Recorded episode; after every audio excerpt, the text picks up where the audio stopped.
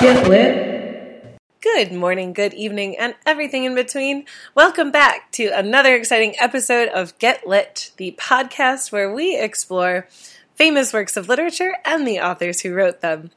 I'm your host, Stephanie Spars, here with my other host, John Stricker. He's getting so good at that. Um, who's here tonight on a bribe of chocolate chip cookies that one of my awesome junior students made me um, for Teacher Appreciation Week. So thanks, Alyssa. They were good. Um, they were very good. And uh, folks listening, appreciate your teachers. Write them a note, make them some cookies, get them 500 gift cards to Starbucks and stuff. That seems a little bit excessive. Where's Structural Engineering Appreciation Day? Every time a building stands up. Seems seems empty to me. We thank you with our hearts. yeah, okay. Because Happy we're not Teacher. Appreciation. How'd Week. you learn how to be a structural engineer? It just came to me in a vision. That's a lie. I know. Teacher taught you. Appreciate your teachers. Um, long story short, appreciate your teachers. Um, so this week we are going to be covering um, everyone's very favorite author, Samuel Clemens, yes. Who's that? Mark Twain. Ah, very good. more famously known. Um, we'll talk a little bit about his pen names and all kinds of stuff that like that. Um, but he has a really exciting and storied life. So uh, buckle up, Buttercups. We're in for a ride. Wow, I'm ready. So uh, Samuel Clemens, as he was born, um, was born on November thirtieth, eighteen thirty-five, in Florida, Missouri. Oh, which is a tiny town in and winds up growing up in the bustling metropolis of Hannibal. It has a whole 1,000 people in it. oh my. Um, and it's right on the banks of the Mississippi, so you can see where we're going with that. He is one of six, so he has five other siblings. Unfortunately, two of them die in childhood. Um, so he has his brother Orion, his brother Henry, and his sister Pamela. Um, and they live with their mother and father. Their father, John Clemens, is a storekeeper, lawyer, judge, and land speculator. He's not a particularly warm, friendly, cuddly person, um, but does his best to get money to the family and support the children and the wife that he has. His mother, whose name is Jane, um, is where I think Twain got a lot of his influence from um, because she would tell stories to the kids and kind of was their form of entertainment. And she was known for being very warm um, and very kind, witty, funny person. Um, so I think a lot of his humor might have been derived from that. Unfortunately, again, um, John, uh, Samuel's father, dies uh, kind of unexpectedly in 1847. So Clemens is 11 at this point. Um, and as a result, the family lived in poverty for most of Samuel's upbringing. Um, at this point in time, Samuel goes to work, as every good 12 year old does. oh my gosh. Just kidding. They're all freeloaders now. I'm kidding. I, I was a babysitter when I Yeah. was 12. What were Uh-huh. you doing? oh, nothing. No Okay. one trusts me with their children when I was 12. Freeloader. or Yes. now. Um, so at 12 he actually he works as a compositor um, which is a typesetter. He's an apprentice um, for a newspaper and that's sort of where he gets his start and his introduction into the wonderful world of literature. Um, so he works throughout uh, several different jobs growing up to support his family. Um, and at 17 his first comedic sketch called the dandy frightening the squatter was published in a gentleman's magazine in boston so it might be appropriate here to bring up some of the pseudonyms that Samuel Clemens went under. Obviously, the most famous of those and the one he stuck with for longest in his life is Mark Twain. Uh, but he did have a couple others that he went under, notably Thomas Jefferson Snodgrass, very patriotic American tribute of a name. Great. um, but my personal favorite was Josh. Wait, that's it? Yeah, just Josh. Just dash Josh. just Josh. Josh. Yep, that's all. Oh, wow. the name Twain actually comes um, from steamship lingo, which I think is sort of interesting. It's a term um, that means that the water is safe for passage on a boat. Um, it's just past the threshold where it's safe and tolerable to go. And so, um, knowing, and I'll talk a little bit about the history of Mark Twain's um, adventures on the river, I think that's a pretty appropriate and apt name uh, to choose something like that. So, um, after he kind of grows up and gets to be around 19, um, he and his brother co manage a newspaper, which fails. Um, I believe that was in Iowa. Um, but Clemens spends a lot of time around now traveling around the East Coast and the Midwest, and he writes a lot of travel publications. Um, he gets his work published in different magazines and newspapers talking about the different places that he's gone. Definitely part of that armchair travel league. Um, and after this point, um, he becomes an apprentice on a steamship. And he believes that this is how he is going to make his fortune. He was sort of captivated throughout his life uh, with making fortunes and money. And again, um, for anyone who's read Huckleberry Finn or Tom Sawyer, very much a thing that these young boys sort of dream of is finding the buried treasure. So Twain thought he would find his treasure on the Mississippi. So he becomes this apprentice, and um, in 1859, he actually gets his own pilot's license for a steamboat, not an airplane, because those don't come around for a while. 1902 or three, Great. One of the two. That's fine. Okay. So, because it's not that. So he gets his license for um, a steamship and captains his own boat. But unfortunately, something else very pivotal in American history happens during this time, and we know it as the Civil War. um, so this actually shuts down Mississippi travel because that was a major way that people were getting from north to south and that sort of thing. So um, he doesn't get to achieve his fortune on the Mississippi and is forced to abandon his pursuits as a steamship captain. So he then serves in the Confederate Army, Yikes. which most people don't know, um, which I get, but he only served for two weeks. And then he was like, nope, lol, bye. He was not a fan of it. And he also um, didn't really care much for war. So um, in 1861, he moves out to Nevada to prospect for gold and work in timber and silver mining.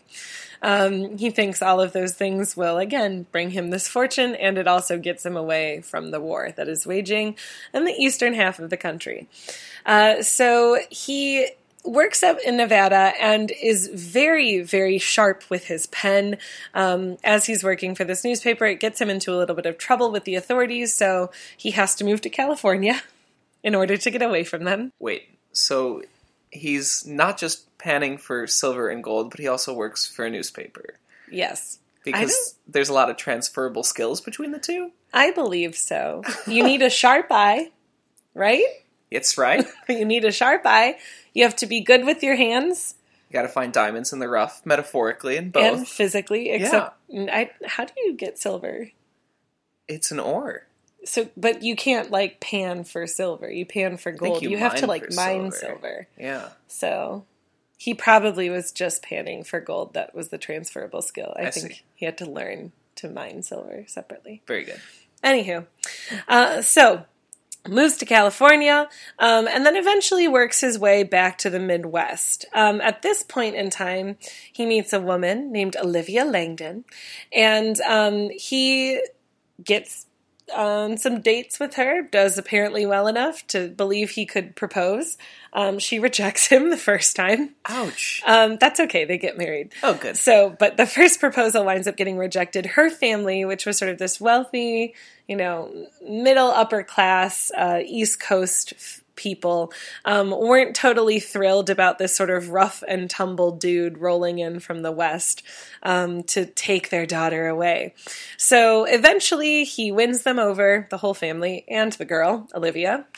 Um, and they wind up getting married in 1870, um, and they move to Hartford, Connecticut. Um, so Tom, um, Mark Twain actually spends like a lot of his life on the East Coast in the later half of his life, which most people don't really associate him or maybe relate him to the East Coast writers of this time.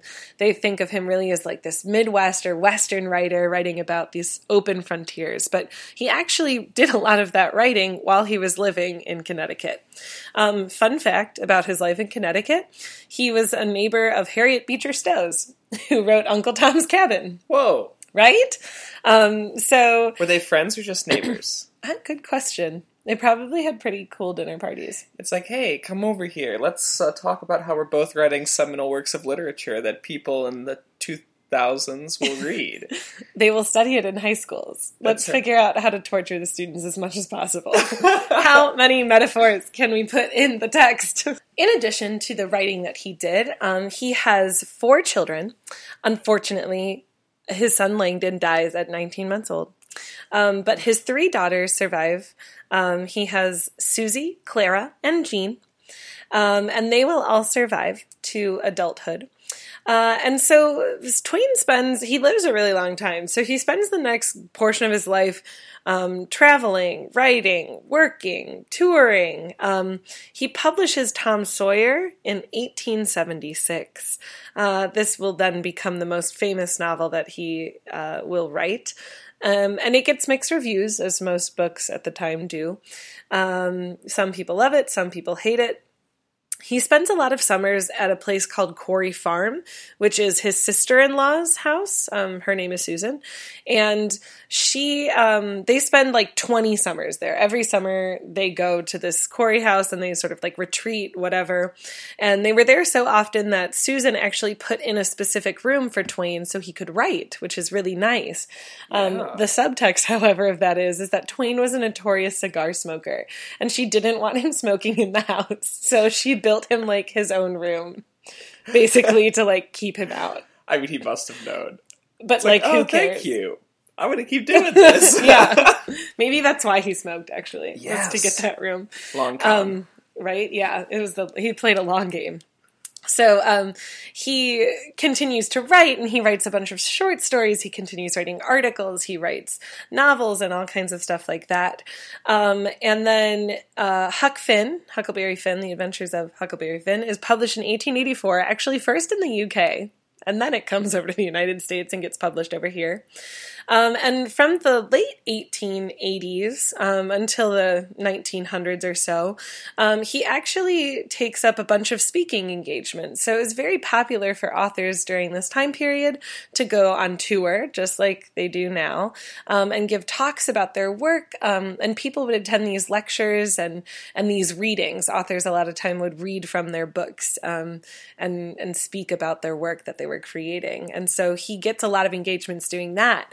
But in addition to that, he also does some stand up comedy, which I didn't know until I did this research. But yeah, he has his moments where he does stand up comedy. Twain is obviously known as a humorist, um, but I never knew that it was live and in person. I thought it was always just he was a, a satirist, a humorist on the page. But it turns out he actually toured and did his own stand up comedy. Could you imagine going on before Mark Twain? It's like, all right, everyone have a hand. And now Mark Twain.